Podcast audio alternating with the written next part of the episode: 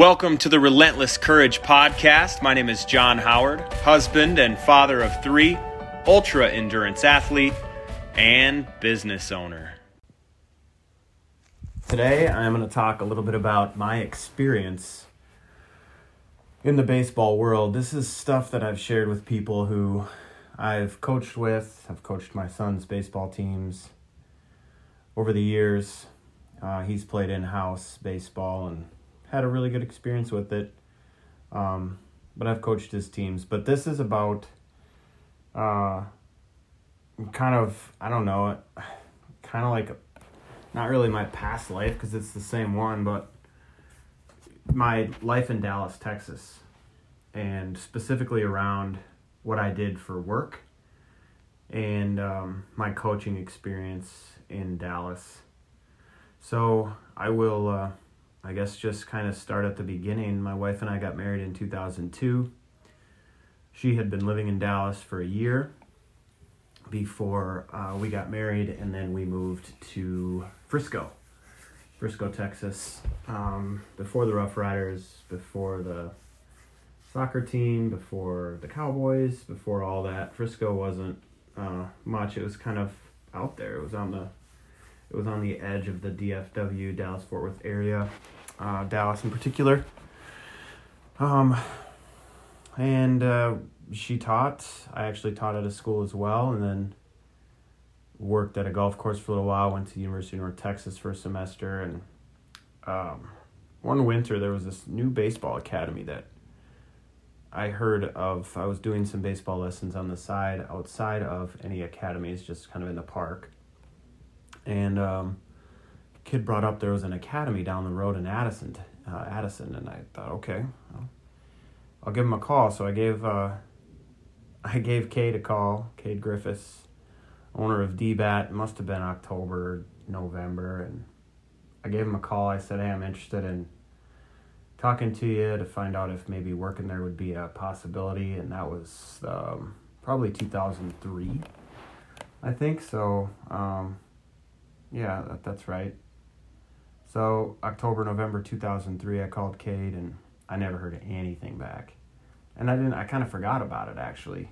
And then January, I got a phone call. It was Cade. And he was like, hey, just um, see if you come in and, and um, interview and see about be, becoming an instructor coach here at DBAT on Lindbergh here in Addison. Okay. So I went in there, had an interview. I'm pretty sure uh, I thought the interview went really well. I asked him, I said, hey, what do I need to do? Um, well, this is before I got the job. I don't know if he offered it to me right there or not. I can't remember, but um, I think he did. I think he said, well, we'd love to have you come on board. First day is this day. Okay. I think it was January 31st, 2004. Um, and he, I said, what do I need to do to be successful at this. And he said, Here's what you need to do you need to be here every hour that we're open for the first three months of your time here. I said, Okay, I can do that. I had no responsibilities really at the time. I mean, I was married, but uh, I didn't have any kids. I really had nothing, nothing that would prevent me from doing it. So I did. I showed up every day. In fact, my first day, and I hate to drop names, but I will because it was really fun and it it was uh, it's part of who I am as a coach to be around uh, some pretty amazing players uh, right away. And uh, so I, I pulled up to DBAT Addison on day one, and I'm from Minnesota. I'm a Twins fan. Um, 2004, they're good. The Twins are pretty good. They got Jacque, they got Torii, they got Koskie. Uh, Santana, I think uh, was a pitcher there at the time, either that or Liriano, one of the two. But kind of they were good. You know, they competed, and um, so I pull in. There's this one car in the parking lot. It's like 9:30 a.m. on a Monday morning during the school year, and there's like an Escalade in the parking lot with 20 inch rims on. I'm like, okay. So I pull out. I get I get up to the door, and the, the dude holds the door open for me it's Torii Hunter. I said, It's my first day. He goes, Yeah, it's my first day too. We walk in, and I spent, um, you know, those however long until players reported to camp, just soaking in every minute of watching these guys work, watching these guys train for two or three weeks prior to their season starting. Um, so that was 2004, and I was in that academy every single day, all the time, just watching, soaking it up. And when I wasn't hitting, or when I wasn't doing lessons, which I wasn't doing a lot of, I was hitting, I was throwing. I was trying to learn as much as I possibly could. Baseball was my life. Uh, literally, from 10 a.m. to 10 p.m. every single day, seven days a week for three months straight. That is what I did. Uh, that is who I was, and um, and that was it. I gave lessons uh, to some amazing players. Worked a lot of hours.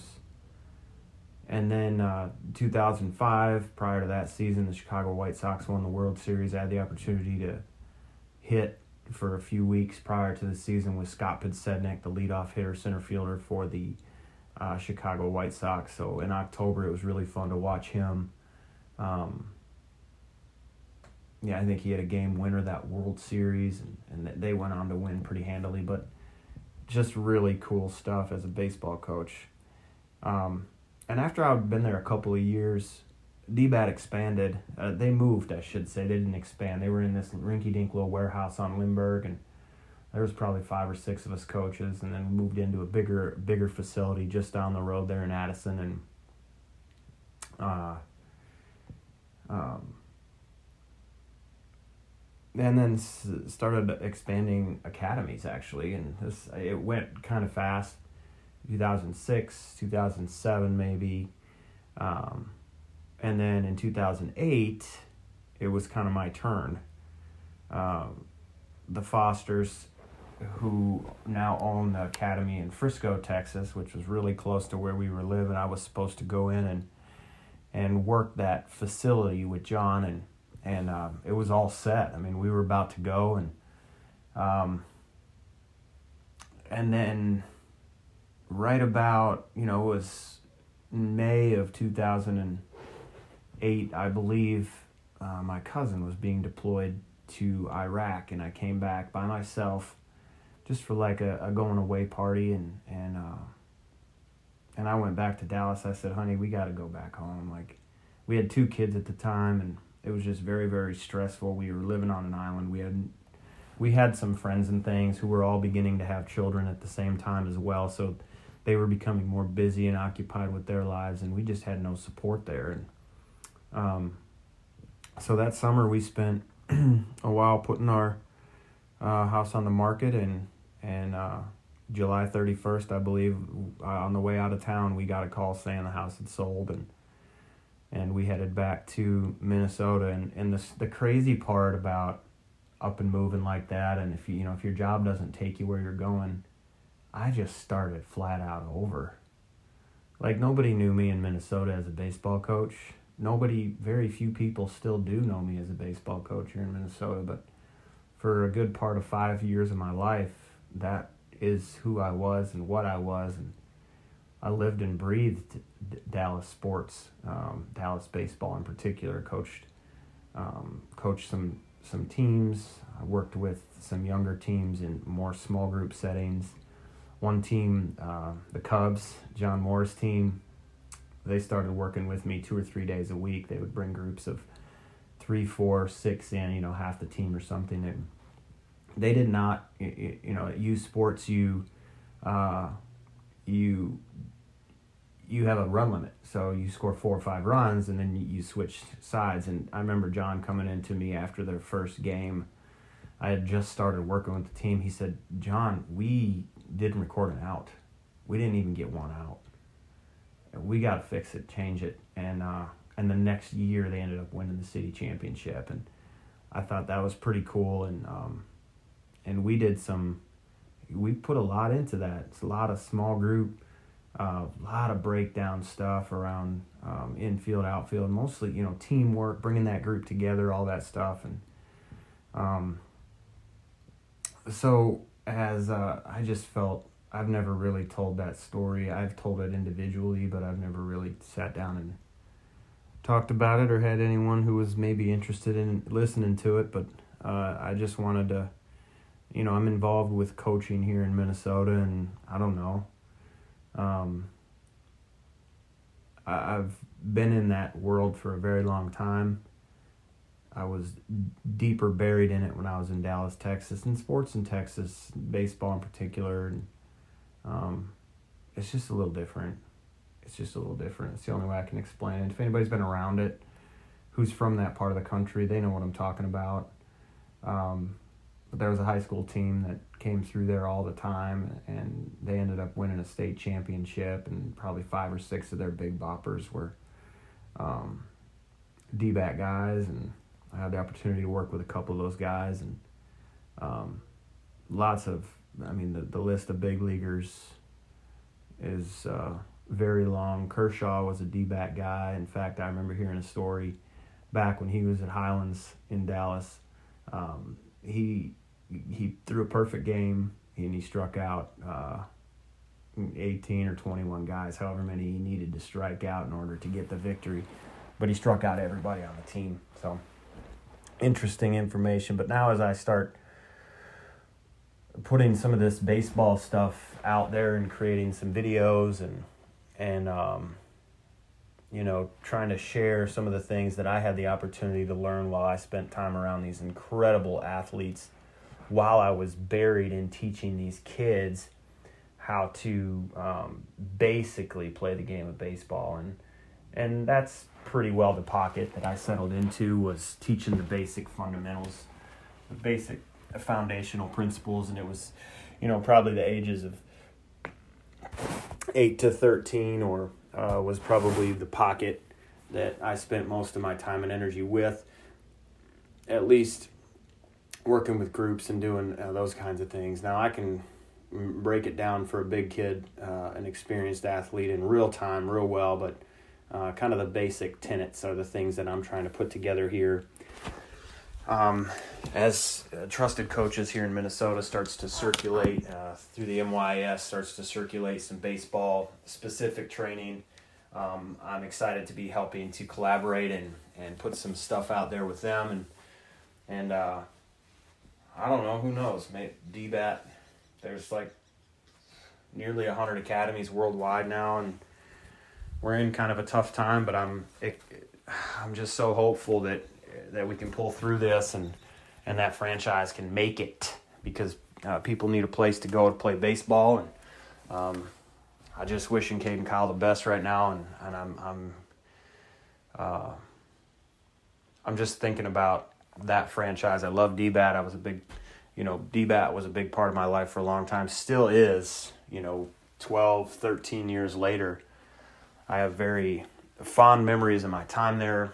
Um, uh, Cade and Kyle, we'd go fishing out at the tank there at Lytle's place and catching some big old hogs, man. One story about uh, about that is uh, we went out fishing and and uh, I don't know how far it was to get there, hour, hour and a half, and ten acre tank and big old bass in there, just a farm pond, never freezes, so you don't have to worry about nothing like that. But um, Cade, Cade taught me how to um, skip a spinner over top of the pads, and man, I tell you what, I went on the other side of the tank and and I was slaying them. I had this little, uh, I don't know, quarter ounce, quarter ounce jig head with a little. Uh, lime green dressing and I was throwing it into these holes and for some reason I was hitting every hole I wanted to hit and every single cast there was two to four pound largemouth just hammering that thing and um, I lost the skirt on that jig head and I didn't have any more with me and it was a long walk to get back. I set my backpack down and I think I had my shirt off. It was probably 100 degrees at the time and uh, I put my backpack back on and and uh, oh my gosh, I've never been bit so hard in my life, and it was all these fire ants just raging on me, and uh, Kyle are standing over there across the tank, laughing, and I'm trying to figure out how to get the heck get the heck out of there. But uh, so that's just one cool story about uh, kind of what what my time there and and spending time out at the uh, the back company with Cade as he was uh, getting interviewed for, uh, you know, to working with some collegiate athletes and having them all swing D-bats down there and uh, just some amazing memories, and uh, I don't know if I'm putting that part of who I uh, am to bed here, but it just feels good to talk about it and you know share kind of a little bit about who I am and how I uh, became who I am, specifically around coaching. I spent a lot of time and energy invested in that profession, and I still enjoy it. I still love talking to coaches. I'm still fascinated by the processes that coaches come up with to try and motivate and inspire their athletes, and uh, some of the tenets and tricks uh, that coaches use to, um, you know, explain things in the most simple yet effective way as absolutely possible. So I hope you enjoyed the episode today. I don't know. Uh, that's just a little bit about my experience in coaching baseball. And as I'm starting to put out some baseball content now, uh, rest assured that I have spent uh, my fair share of time in that industry. And uh, I've continued to learn and grow and watch with that coach's eye uh, ever since. And uh, that's, that's about it. I hope you liked the episode today. Please share it with someone that you feel might benefit from the content discussed. Make sure to follow me on Instagram at underscore Jon Howard. That's J O N H O W A R D. Subscribe to the newsletter at jonhoward.co. Join our happy group. Be made aware of new podcast episodes, product releases and sales, as well as stories of adventure. Live today with relentless courage.